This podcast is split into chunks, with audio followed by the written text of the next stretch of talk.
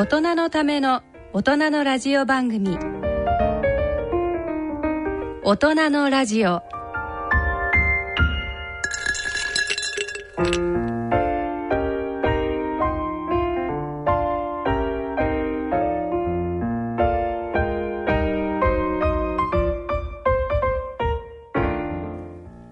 皆さんご機嫌いかがでしょうか？立川楽長です。ご機嫌いかがでしょうか？篠崎直子です。この時間は笑いと健康をテーマにお送りしております。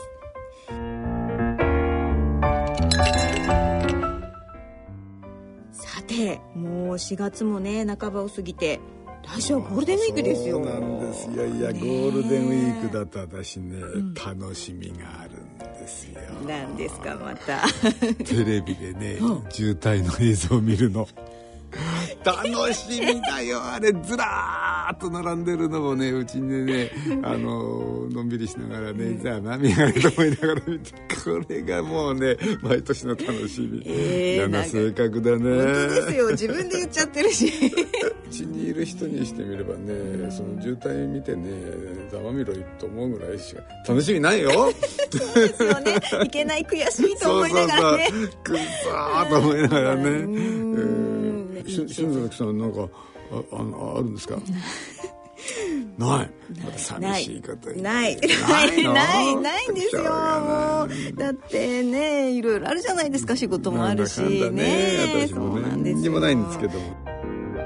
さあさてですね、まあ、そんなゴールデンウィークにちなんでというかお手紙があメールが来てるのでご紹介させていただきます、えー千葉市のペンネーム大山に参りますさんからメールをいただきましたありがとうございます、えー3月25日に会社の同僚老若男女10人で大山登山に行きます熊さんみたいにならないように気をつけますといただきました。これこの前ね、はい。大山参りっていう古典落語をね、あのーこの番組で流させていただいて、はいまあ、それを、まあ、お聞きいただいた方なんでしょうね。ねうん。熊さんがね大山にお参りをいに行ってねみんなでね大喧嘩して丸坊主にされるというね、えー、と田端の落語でしたけどもね。ねそう仲良くやんないとね。そうですよ。うん。ねきっとねゴールデンウィークなんかもね登山に行ったりする方も多いかもしれないでしょうね。ねううん。んはい。ではねここで今回はゲストの方をお招きしているので、ゲストをご紹介したいと思います。ねます。はい、えー、ゆい訪問看護ステーション所長で、えー看護師の布川真代さんをお迎えしております。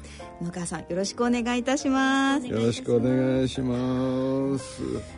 ののこさん、はい、ゴールデンウィークは？そうですね。あのお出かけは考えてないんですけれども、えちょっと私の趣味として、あはい。のドラマをこう取りだめをしたものを、ードラマ？もう 普通の,、あのテレビ番組のドラマなんですけえれども、えあの毎日見る時間がないので、ええこうやっぱり貯めて、んこういう機会にお休みの機会にまとめてみたいです、まとめてみちゃおうとうんですね。お休みは取れるんですか、お休みは、まあ、今のところ予定ですと3連休はもらおうかなっていうふうに考えてます。3連休なんですはねい、要は9連休行けますけれどうもね。ん。まあ全然まはいあでもね、そうですよ三連休でもね。まあとりあえずね。えー久しぶりの駅に来というね。そうですね。そんなんでしょうね。基本的にやっぱりこういうあのお仕事だと長期のお休みっていうのはやっぱり難しくなるんですか？そうですね。あの訪問看護ですと、やっぱりあのお休みの日も回らせていただいているのでスタッフ交代交代で出ますので難しいですねえー相手がね、相手が生き物ですからね。いつ何があるかわかんないという状態でケアをされてるわけだから。どっちみちあれでしょあの参考体なりなんなりで必ず対応できる体制整えてそうですね。はい。休めないですよそんなの。ですね。大変ですね、うん。お医者さんとかねこういうお仕事の方っていうのはね。うん。体がわしますよね。で やりがいがあって毎日張り切っております。すごい素晴らしい。ね素晴らしい。そういったね詳しくあの詳しいお話はねまたねはい伺いたいと思います。それでは大人のための大人のラジオ進めてまいります。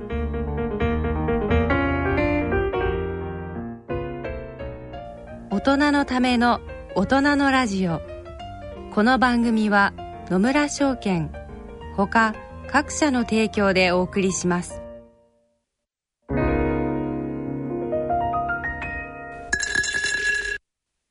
野村。第二の人生に必要なのはお金だけじゃないから。ゆったりとした旅を楽しみたい。健康はもちろん若々しさもまだまだ保ちたい。住まいをもっと快適にしたり相続のこととかもしもの時のことも考えておきたい。セカンドライフのために知りたいことってたくさんありますよね。あなたのハッピーなセカンドライフのために。野村証券の本支店ではさまざまなスペシャリストを講師にお招きして野村のハッピーライフセミナーを開催しています。詳細はウェブで「野村のハッピーライフ」と検索してください。なお当セミナーではセミナーでご紹介する商品などの勧誘を行う場合があります。それの村に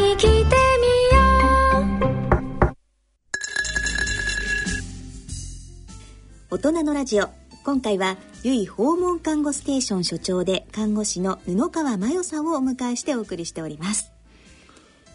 ねえゆゆいって何か意味があるんですか？このゆい訪問看護のゆいああの名前とこう間違われがちなんですけれども、あのうちの、えー、とゆい訪問看護ステーションの母体である株式会社 DDO の理念がですね、人と人とを結び思いを実現するということで、その結ぶというとこゆろをうのね、はいであ結ぶという字でね,、ですね。まあこれひらがなでね、はい。あのゆいって、えー表記してあるんですが。はい。すごいねあの優しいのね見た目がねゆといというひらがなが並んでる、すごい優しい感じがあってね。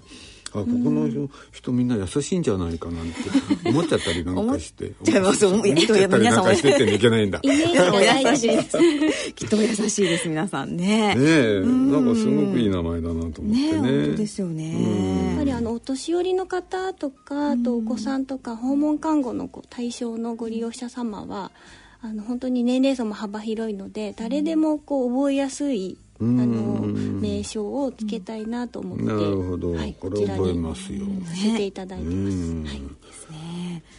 でも訪問看護ステーションってなんとなくねわかるけど実際には何やってんの？わかんない方ね。たくさんいらっしゃるんじゃないかと思うんだけどね。のとりあえずどんなことをなさってるんですかね。皆さんちょっとね。そうですね。あの似たようなもので訪問看護訪問介護っていうふうにあると思うんですけれども、ねええ今でもあの私たち訪問介護でっていうふうによくご紹介されたりもするんですがやっぱり看護と介護ってまた全然違う形で,、であのまあ、私たちの訪問看護の方は、まあ、要介護の方のあの、まあ、お世話をしたりとか病状の観察っていうのはもちろんあるんですけれども、あの医療保険を使われるような難病ですとかあと精神科それから、えっとがんのターミナルの方ですとかでそういう方のあの医療処置も含めた、えーまあ、ケアをしていくようなあのものになります。あのお宅に伺って、まあ、病院でやるようなことにより近いあそうですね。単なるはい介護だけじゃなくてねプラスそうですね。うん、医療的な要素もかなり含んだことまでケアされてあるそうですね。もう自宅でも例えばあの点滴もできますしちょっと皮膚の疾患の方の処置もできますし、まあ、本当に様々ありますということはバックアップしている医療機関があるっていうことですよね。そうですねはい安すごい心強い。ね本当ですよね自宅にどどこにあるんですか、場所は。えっ、と本郷三丁目のちょうど交差点のあたりですね東大のある。とこそうですねはいあそこの交差点のところあの周り結構病院ありますよね。あはい大学病院は4つございますじゃでもあなんかね住宅多いですよね。そうです多いです。ねはい文京区とかね。そうですそうです。あの辺はね。千代田区も近いし。ね台東区も隣でね、すそうですよね。そうですね。あと私事ながら、あの順天堂大学の、まあ、院の方にもすごく通いやすくて、歩いて8分あ、そんなに近いですか？お茶の水の方ですよね。あそうです。あそんなに近かったですか？その辺りの、まあ、方々がご利用なさるってことですね。そうですね。やっぱり地理的な制約ってどうしてもね、そうです出ちゃいますもんね。ね。はい。普段はそのお宅にはどういう感じで行ってるんですか、車とかなんですあかの電動自転車で、おはい、向かっております。えーかっこいいですね。なんか電動自転車でえ。ねなんかそばの出前みたいな。そうですそうです。ね 違うか。もう後ろの大きいカゴをつけて、え訪問バッグを入れて、で車よりシューッと速いですかっこいい。電車でねでも最近見ないねそばの出前はね。そうですねなんか出前っていうともうピザピザピザのねバイクぐらいしか見なくなっちゃったね。ですよね最近昔はね。文京区でね自転車電動自転車でバーッと行ってる女性見たら、私ゆゆいゆいの人たちそうですよだって、ねはい。ねでもあの辺結構坂も多いから大変じゃないですか。そうですね。うん。結構あのうちのスタッフ3名看護師がおりますけれども、みんな脚力がついたって言ってますので、ね足ムキムキになっちゃうね。本当ですねたくましくなりそう。ですそうですね。いやでも布川さん細いですよね。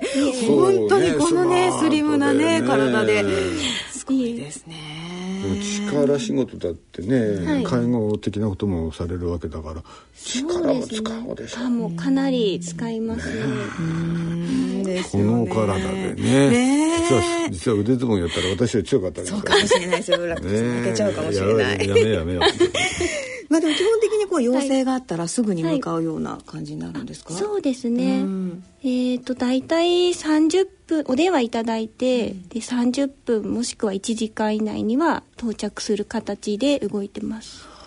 はい。30分。ね。ピザ、本当ピザでピザすね。ピザ。1時間じゃ来なかったりするしね。するするするだって三人三人ですよね。そうです。だって常時いるわけじゃない。あそうですよね。3人常時いたらね24時間勤務になっちゃうからそれは無理。交代でやるってことは3人いられないわけでしょ？そうです。夜間の待機は一人でやってますね、はい大変だよこれ。ね。常に気も抜けないですもんね。そうですね。やっぱりあの状態が悪い方がまあ何名かおられるような時期はもう常に電話あの緊急の対応電話はもう離さず持ってますしお酒はもちろん飲まずに。ああそうだよね。ですよ。お酒。ジョーさんね。ちょっと耐えられない、そこが一番耐えられない。ちょっとね連絡来た花見の最中だったとかってねね。そういうわけにいかないもんね。そうですね。花見もおちおちできないですよね。いや大変だ。どどどんな患者さんが多いんですか？えー、と今はですね、あのまあ、医療保険で言いますとやっぱりあのがん末期の方が多くて、あとはあの、えー先天性の何かご病気のお持ちの方難病の方ですとかあと褥瘡の方。褥瘡のね。はい。介護だけじゃね褥瘡のねね。処理できないですもんね。あとはあの認知症ですとかあとちょっとリハビリが必要な方のあの、まあ、リハビリを兼ねた訪問看護っていう形でややらせていただいてますね。じゃあがんの末期の方が数としては一番多い、やっぱり医療保険の方が今7割ぐらいおられますので。うん。どっちかっていうとちょっと重ためなご利用者さんが多いですかね。やっぱりまあがんに限らずやっぱりねその最終的には自分のうちで、はい。あ人生を得たいっていう方多いですからね、まあ、そういう方たちのニーズに応えられてるってことになるんでしょうかね。そうですね。あの皆さんによく何かこう勉強会とかセミナーの時にも伺うんですけど、まあ、あの自分の最後は病院がいいですかとかおあのご自宅がいいですかもしくは施設がいいですかっていうあの、まあ、大体3択なると思うんですけどほとんどの方がご自宅でこう住み慣れた環境で最後を迎えたいってはい。おっしゃるんですね。あの環境が整えばとか、まあ、もちろん前提はあるんそこですけど。なんだよね。環境が整えばなかなか整わないじゃないですか。そうですよね家族ね、家族に迷惑かけたくないとかその家族だって働いてればねうちにいないことも多いだろうし。そうですねぱりこう家族への負担って、まあ、今負担というんですかね。やっぱりあのいろいろ気を使っていただくこととかもたくさんあるのでやっぱりそのサポートがないと、まあ、いくら私たちが訪問看護で、まあ、頑張っても、なかなかうまくいかないですよね。ねそれはまあもちろんねやっぱり家族サポートしないとそうでねすよね。家族の方のはいなんかこう悩みなんかも受けたりはするんですか？うん、もうそちらもかなり多いです。やあっぱり途中でこう投げ出したくなっちゃうようなーううん。んまあ、おお母様とかにいらっしゃったりするんで。ある意味家族看護みたいな形で精神的なフォローアップも必要かなと思います大変だね聞けば聞くほど大変。聞くほどねよくやってらっしゃるなと思って。うちの私以外の2人のスタッフが非常に優秀なのでもうそこでとってもあのうまく回ってるからねでも皆さんが全てのこう患者さんを把握してないとならないわけですよね。そうですね、あの一般的には、えっとまあ、担当の看護師をつけちゃう場合もあるんですけど、うちのあのステーションは3人で回あの回っているので、全員の状況は全員のスタッフが把握して、いつでも対応できるようにっていうふうにしてますね。いやだって想像すると本当に毎日大変大で、変。ねた体も大変だろうし体も大変だけど気精持ちも神的にもね大変ですよターミナルの人とね。ね。しかもそれはえ笑顔で接してなくちゃいけない。そうですね。ねこれ。ねだからねなんか野川さんがこんなになんか穏やかでなんかねお綺麗でなんかはあ素晴らしいなと思ってなんか。なんかちょっと暗いイメージがあるかもしれないんですけど、うん。実際あのそういう末期の方なんかは逆に励まされたりとかすっごい元気だったりするので、私もあの、まあ、訪問看護の協会に入ってからは少しイメージが変わりまして、ん。もうあの受け入れ方ってなんだろうっていうぐらいですよね。もうあと少しなんだからって言って好きなもの食べようとかもうそういう感じですよね。うん。そうなんですね。明るくね前向きになれる方となれない方といらっしゃるんでしょうけどね。家庭がきっといろいろ経えて、え。まあそこまでそうなんでしょうねいろんな葛藤のですかね。末にね。まあでもそれはそうなったらいいですよね。まあね。そうだよね。明るくね。うーん。はい。さあそんな、えー訪問看護ステーションなんですが実はこんなこともされていたということで。そんなこと？焼いてる間にですね調味料を混ぜますえっとお味噌とお砂糖は今日はラカントを使っていますで酒となんか美味しそうな音が。ねひょっとしてこれさ、うん。あの濡れ雑巾にアイロンをくっつけてんじゃない？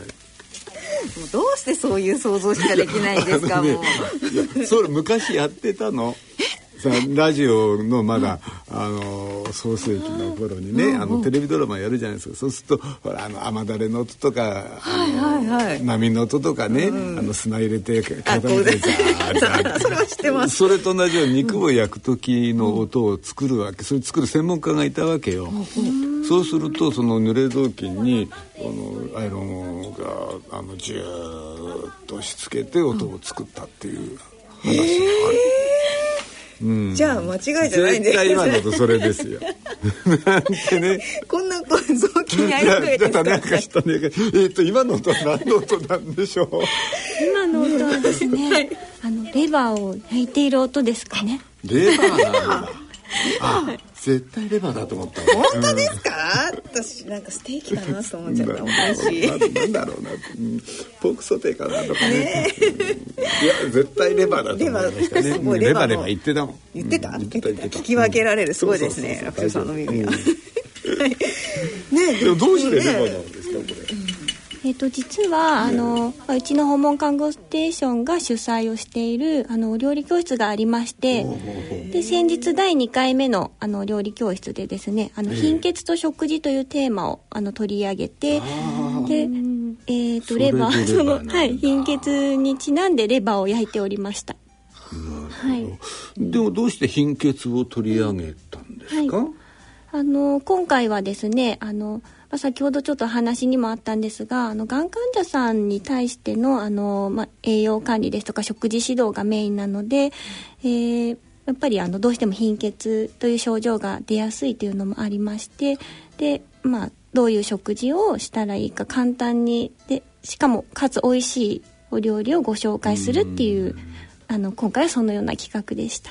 がん患者だと貧血が多いっていうのはどどうしてなんですかね、やっぱりあの出血性のものがあったりですとか、えーあとはあの例えばあの胃を取ってしまった方の場合は、えーどうしてもあの鉄あの、まあ、鉄を吸収するときに、あのまあ、胃から分泌される、あのなんていうんですかね酵素が出ないっていうのが、まあ、原因でしたりいろいろあるんですけれどもどうしても貧血傾向が生じてくる場合が多いので、はい、取り上吸収げてもね悪くなるでしょそうですね。はいはい、でこちらのお料理教室ではちょっとお医者さんのお話もあったということで、はいその模様をお聞きいただきたいと思います。じゃあ先生最初にお願いします。えっ、と長谷川です。えっ、と秋田ステラクリニック、えー秋田市から参りました。えっ、と今日の話あの鉄分の話なんですがテーマとしては鉄分の、えー上手な取り方ということなんですが、えー鉄と貧血を絡めた、まあ、鉄欠乏性の貧血ということでお話をいたします。えーと123と貧血のお話をまずします症状と診断ですねあとよくヘモグロビンという数値を聞いたことあると思うんですが今お聞きいただいてますのは秋田ステラクリニック院長の長谷川時夫先生の講演です。ですねとか貧血がありこますねなるほど貧血のね講義をされててね。でもまあお聞きになってる皆さんにはね、まあよくお分かりにならないでしょうが。ちょっと貧血についてご説明いただけますかね、はい、あの、まあ、一般的に貧血貧血って皆さんあのおっしゃると思うんですけど貧血って実はあの疾患名病気名ではなくってあの病態その状態ですよねですので、あの貧血って実はあのいろんな原因から来ているというのがあります。でまずはあのその貧血の原因が何かっていうのをあの、まあ、見つけてそれから、まあ、治療ですとか食事療法していった方がいいですよっていうようなまずお話をこの前は長谷川先生にしていただいてであのあと鉄分を取ればこう貧血改善するかななんていうイメージがあの多いと思うんですけど、ね。皆さんはね これは私はもうそう思ってますけど、ね そうですね。よくご存知でね、うんもちろんあの鉄分も大事なんですけれどもやっぱりその、まあ、受け入れられる許容のあの量もありますしあとはあの鉄分だけを食べてても、吸収するためのいろんなミネラルマグネシウムですとかビタミンとか、あのそういうまあ、補助するものがないと難しいのでで今回はあの、まあ、レバーのかりん焼きプラスあの玄米を使わせていただいたんですけどあの玄米はあの白米に比較してビタミンですとかそういうあの、まあ、栄養がですねかなりバランスがいいのでそれを一緒に取りましょうというようなあの簡単に栄養が吸収できるメニューを挙げさせていただいてます。なるほど。鉄だけにこだわってちゃいけないってことですね。レバー私苦手なんですけどはい。食べられるもんですか？はい。あの、まあ、実は私もちょっと苦手で焼き鳥なんかはほぼ食べられないです、生のレバーも食べられないんですけど、今回あのかりん焼きにした理由がその味付けとあとまあ見た目もですね、あのまあ、本当に食べやすいですしあの糖質を使う普通常砂糖を使うようなところもあのラカントっていうあの自然ののものを使って糖質糖類ゼロっていうえー 糖質糖類ゼロだはい、カロリーもまあゼロの。そうですねそういう細かいなんていうんですかね味付けの部分でもこだわったり油もまあサラダ油とかそういうものではなくてちょっとオリーブ油のようなものを使ったり。なるほど、はい。美味しくてヘルシーな。ヘルシー。とってもいい油。ね そういう、はい。じゃあ体にもいい、えー味もいい、はい。苦手な人でも食べられる。そういう工夫をし本当にて美味しかったですね。お料理教室をはい開い。て、まあ皆さんに食べていただこうと、はい。はあねいい取り組みですよね。本当ですよね。ねでちゃんと病気のこともわかるしね必要なものもわかるしっていうことですよね。あと今回もう一つの、まあ、ポイントが、あの、ままあ、通常皆さん、えーヘモグロビンその貧血度合いを測るのは病院に行って、えーあの血液取ると思うんですけど、ね。それを血液取らなくてもこう指に挟むだけで測れる機械が今あのとあるメーカーさんにお借りしているんですけどこちらをお持ちしてあの参加者の皆さん全員測ってあの はいあの状態も見つつっていうことでちょっとあのそういう楽しみも持ちあの取り上げながらやってレバー一口食べたらピンと。かかりますかね？数値が上がるわけがないですよ。ダメ？そんなわけない。ポパイのほうれん草じゃない。食べようとか思うからはないよねうん鉄っていうのはね赤血球の材料なんですよね、うん。赤血球を作る時の原材料だからやっぱりそれが不足しちゃうともうあの生産できないわけよ。工場だってそうでしょ？原料がないと生産できないから。だから鉄がないと赤血球作れない。でやっぱり貧血っていうのはこの赤血球がね、あの減っちゃう病気だから。それでまあ鉄がねいるんですけどね。よよくあのね、あの鉄欠乏性貧血っていうのがねまさにそうなんだけど、あのね、女性に多いのねやっぱり出血でね起きてくるからまあがんの方もそうなんでしょうけども、まあ、女性の場合は生理があるでしょ、で男性の場合はね痔の出血ね、じ痔？あ痔。うん。お尻からね、と大体どっちも一度にドーッと出るわけじゃないじゃない、じわじわじわじわ。だからね実は気がつかないの貧血になっても。もうすごい鉄欠乏性貧血になってても、自分が貧血だったことを気がつかない人がいるんですでね、健康診断なんかで「なあねすごいね」ってことになって「じゃあちょっと、うん、手伝い飲みましょう」って言うんで治療するでしょ、そうするとね大概の方がおっしゃるのが「元気になった」って「俺ってこんなに元気だったんだ」とか「ね、やらば何私ってえこんなにアクティブな人間だったの?」とか、すごく元気になる。うん、だからじわじわじわじわいくからみんなねその鉄欠乏性貧血になってる患者さんこれが当たり前だと思ってるわけ。まあまあそうですね。ちょっとフラフラするわと立ちくらみがするわ元気出ないわ、うん、ところがね元気になるんですよちゃんと治療すると。だからがん患者のね,、ね皆さんもこれで食事がちゃんと取れて、貧血が改善したりねあるいは貧血にならないね予防したり。これやっぱりね普段元気をね維持するのにすごい大事ですよね。そうですね。今は本当に栄養医学に少しはまりつつありまして自分も食事はかなり気をつけてますでね、この料理教室のご飯って玄米使ってるじゃないですか。はいやっぱり玄米いいいいんですかね？あのまあ一般的にはあの美味しくないとか硬いとか消化が悪いって言われがちなんですけど。も化悪いっていうのね。やっぱねボソボソした感じのイメージとか。そうですね。ああのこれがですねあのこの前ちょっとご紹介したんですけど炊き方とか、ええ。そういうコツを知っていただくと、もう本当にもちもちの白米と全然比較して問題ないぐらい美味しいものが炊けるので、ねお聞きの皆さんこれ絶対知りたいと思って。そうですね。うん玄米ってねやっぱりもう健康にっていう散々言われるけれども、はい。なかなか手出せないじゃないですか。そうですね。なんかこコツがあったら一つねちょっとこれね、皆さんに聞いていただきたい、ね。取り入れるコツ。ちょっと教えていただけます？あの、まあ、私はもともとは炊飯器で玄米モードっていうのがあるのでそちらでも炊いてみたんですけどそれだとまあまあふ普通でした。でその後ですねあの圧力鍋で炊いてみたらこれがまたもうすごいもちもちで色艶が全然違いましたね。であの普通はやっぱりお水につけて、まあ、56時間以上って少し面倒なんですけど、ね5 6ねはい。やらないですよね。発芽したらいいよとかあるんですけどあの圧力鍋ですと置くあのそういうつ水につけておく時間がなくていいんです。でお塩をちょっと入れるとか昆で布も圧とか力鍋って普通に研いで、あの普通の水加減ではい。圧力鍋に入れて、はい。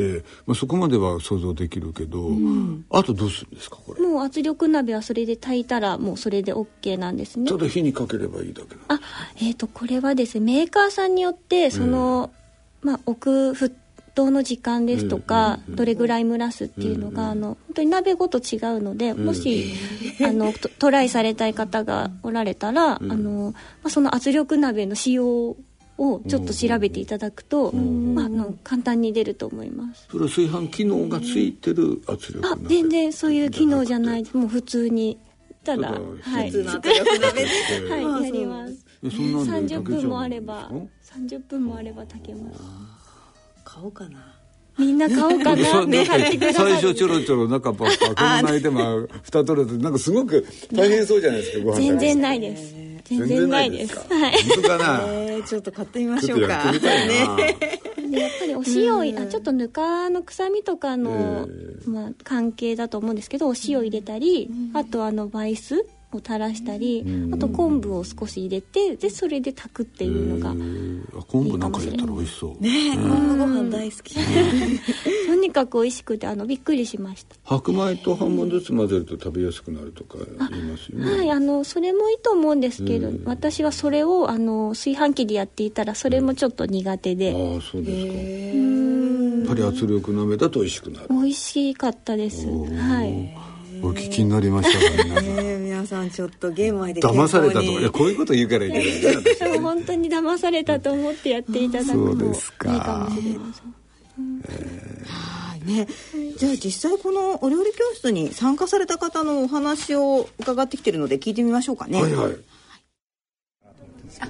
私は私患者なのでがん患者なので前日野先生のあのあのカフェに行った時にこの回これがおユイスキッチンのを知ってそれで参加してみようと思って。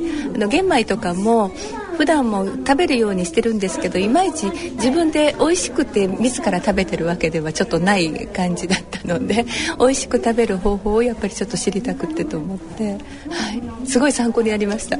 それでこの健康な人とそれこうあの、ね、医療従事者の人とそれとがん患者の人とがおと同じところで同じこうこう勉強というかあの料理についてを勉強するっていうのってなんかとっても不思議な感じだけれどもあのいいですね。でやっぱりあこういうふうに例えばもうレバーもこうやって生姜がこうやって効いてると全然家ではやらないんですけど私レバーはもう避けてて嫌いだからとかと思ってあこれならできるなっていうのがあのわ分かりました、やってみようかなと思って家族のためにも。いやでも皆さん喜んでいらして。ね好評ですね。私もやってみます。ね、心強い。ね、やっぱりそういうふうに言ってもらわないと意味ないですもんね、こういうの。嬉しいですね。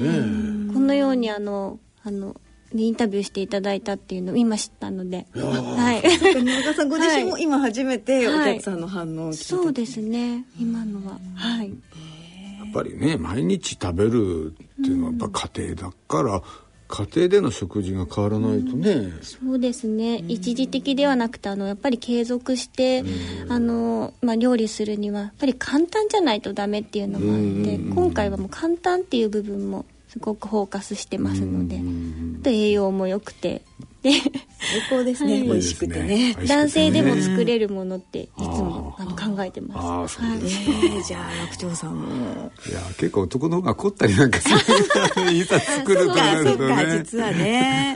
こういうのなかなかできなかったりなんかして。あれ？っていう凝りすぎて凝りすぎて美味しくなくなっちゃったみたいな。飲みながら作ってるとね、出来上がる頃には本人も出来上がってたりするからね。あと料理どうでもいいや、みたいな。何の意味もなかったりして。ねまあでも大変ね好評なそうですね、本当にね、ねえ素晴らしい取り組みされてて。ありがとうございます、でも、ど、ど、どういうきっかけで、こういったあの、看護ステーションとか、こういうお料理教室とか、されようと思ったんですか？そうですね。あのこちらの、えーステーションはせ去年のあの8月に開所したんですけれどもその前はですね実はまた全然違う畑におりまして麻酔科で看護師をしておりましてあの手麻酔科っていうのは手術する時麻酔かけるでしょ、その麻酔かける専門チームがいるのね。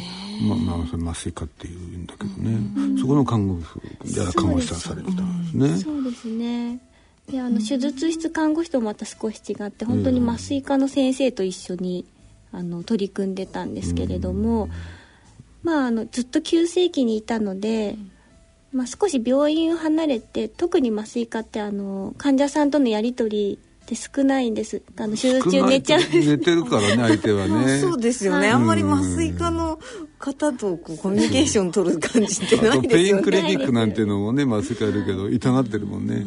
寝てるか痛がってるかだからね相手は コミュニケーションなかなか取りにくいよないですねよね。うん。高度医療はやっぱりすごく学べましたし特にあの心臓手術の麻酔に入っていたので本当にいろんな機機械ですとかモニターも勉強になったんですけどうん。少しもうちょっとあの、まあ、患者さんですとか一人一人と向き合うという医療に行っねてもいいかなっていうのを考えて来てる人をしたいという。うん。ね。そうですね。それでちょっとあのステーションの立ち上げをさせていただきました。やっぱりねいろんなこういう取り組みしていろんな反応が返ってきてねやっぱりち違いますよね麻酔違いますね。科でやられるのとね。そうでしょうねうん。生の声が本当にすごいです。すごい。すごい。すごい印象に残った言葉とかってあるんですか？うーん。そうですね。あのあーなんか難しいですけれども、本当はそう思ってないと思いますがこういうふうに外こう、まあ、なんていうんですかね表現はそういうお話をしてくれてるけど本当は不満があるのかなとかそういう駆け引きが。駆け引き。駆け引きか。面白いですね。あまりこうねあえまりこううん、まあ、考えてもいけないのかもしれないですけどやっぱり考えてしまいますよね。でもやっぱりその患者さんなりね介護を受ける方ももう家族の方とかなかなか本当のこと言えないからね。やっぱり遠回しに行ってみたりね。ねでやっぱり聞く側はその言葉の裏にどんな不満があるんだろうっていうようなことやっぱり想像しながら聞かないといけなかったりしますよね。そうですね。なかなか言えないよね。だってわざわざさ訪問看護で来てくれててさ「あんたねここちょっとね」って言えないよそれね。確かにそうですね、そこそれはさしてやんないとってのありますよね。そうですね。あとやっぱりあのご自宅なので、あのまあ私たちがさせていただいているっていう側になるんで、逆にあの病院よりもうんこうまあ要望は強いと思います。なるほど。家に戻ってきたんだからこうしたいなるほどね。っていうう。ん。もちろんそうなんで、まあね。そのためにまあ戻ってきてるようなところもありますもんね患者さんにしてみればそうですね。布子さんご自身はもともともう小さい頃から看護師を目指されたいと思ったんです、あの看護師になってました。えー医療従事者になりたいなっていう、まあ、漠然とずっと思ってたと思いますね。なんか看護師になってこう、はい。なんかやりたいとかそういう思いがあったんですか、あのもう本当に単純なんですけれども、結構人のために何かするっていうのがあの多分好きなんだと思うんですよ。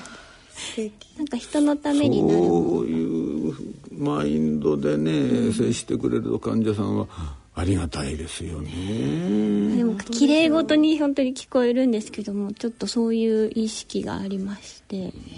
でも基本的にそれないとやっぱりあの医療従事者って人と接する仕事ですからね。相手は人ですからね。やっぱりどうしたってなんだろう相手に対するサービス精神がないとそもそもが成り立たない商売ですからね。そうですよね。うん、でもうんそういう人ばっかりじゃないけどね。ね本当そうなんあの具体的には言わないけど必ずしもね、うん、そういう人ばっかりが医療従事者になるわけじゃないけど。そうですよね。うんでも素敵なこと素晴らですよね。しいその思いがあってそれをまた鑑定されて本当に実際看護師になられて。そうですね、うん、今思うとなってました。途中本当に向いてないんでやめようとも思ったりはしたんですけど。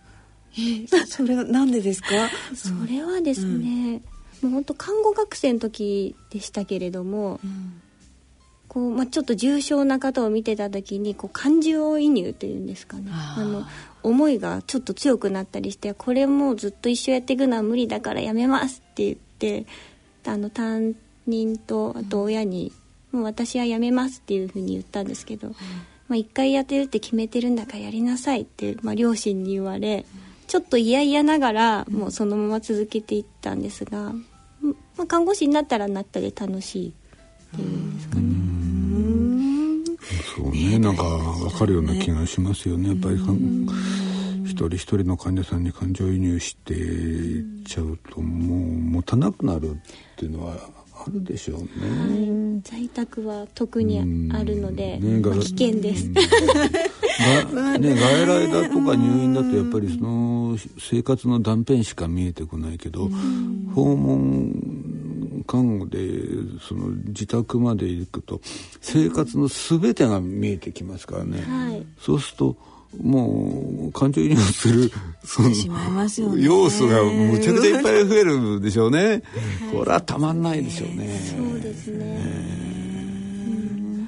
いやで布川さんご自身今もその仕事続けながら大学院にも通われてるんですよね、はい、はい。うん、どうしてもあの医師としっかりコミュニケーションが取れてでディスカッションできるぐらいの看護師のこうレベルを上げたいというのが最初の目標でで今あのちょうど、まあ、医学研究科に入っておりますけれどもやっぱりあの日々勉強を続けていかないと、まあ、現場にいるだけだとちょっと足りないかなっていうので先生にもこう意見を述べれるぐらいの、まあ、看護師のもうボトムアップを皆さんでどんどんできるように、まあ、その一人として頑張りたいなっていうのがありますね。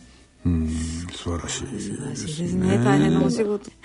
頑張ります。あのその医療の現場でね実際に携わってる時間は、つまりその患者さんと接してる時間っていうのは圧倒的にね看護師さんたちの方が多いんですよ、その時間的なことを言うとね。お医者さんよりも。だからそこを、ね、得た情報をちゃんと、あの医者の方に伝えてそこでえー、また新たな方針を探っていくっていう。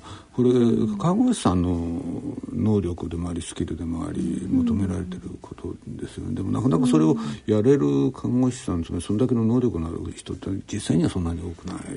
だからとっても素晴らしい取り組みですよね。考え方も本当に素晴らしいなと思うけど。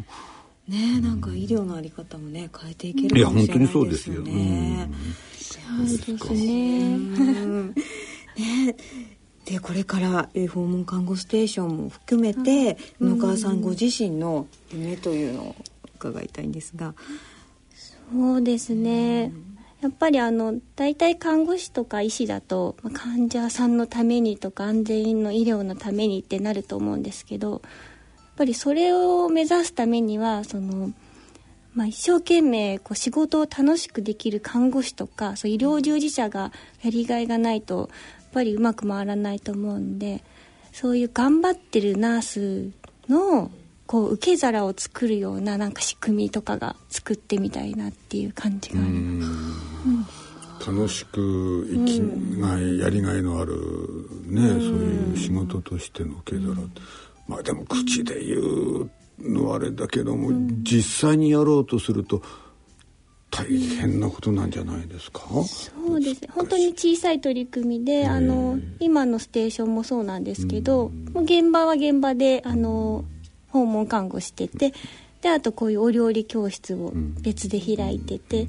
であと眼哲学外来であの、まあ、一般の方たちとこうコミュニケーションを取るっていう風であの多分スタッフのやりがいとかまあ、多分上がってくると思うんですそそういうところから少しずつ広がっていくといいのかもしれないなとも思います。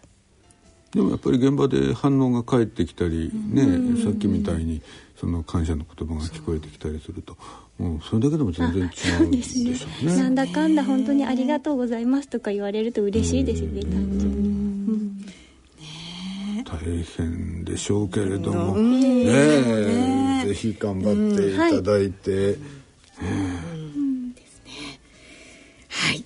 ということで今回はゆい訪問看護ステーション所長で看護師の布川真代さんをお迎えしてお送りしました。ありがとうございました。ありがとうございました。いやいいお話聞かせていただいて、ね。したね。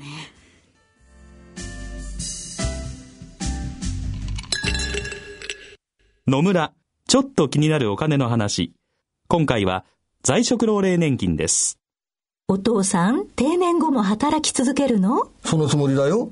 どうして？在職老齢年金制度って知ってます ?60 歳を超えて年金をもらいながら勤め続ける場合、ボーナスを含めた給与の収入や年金の額によって年金が減額されたり、もらえなくなったりする制度のことだろその通りです。気をつけないといけないのは、年金の支給額には直前の1年間にもらっているお給料の額が影響するということ。うん、いろいろなケースがあるから、近くの年金事務所で確認した方がいいね。さすがお父さん。再就職に向けて万全ですね。まだまだしっかり働いて、年金財政の改善に貢献したいね。でもお小遣いは減額ですよ。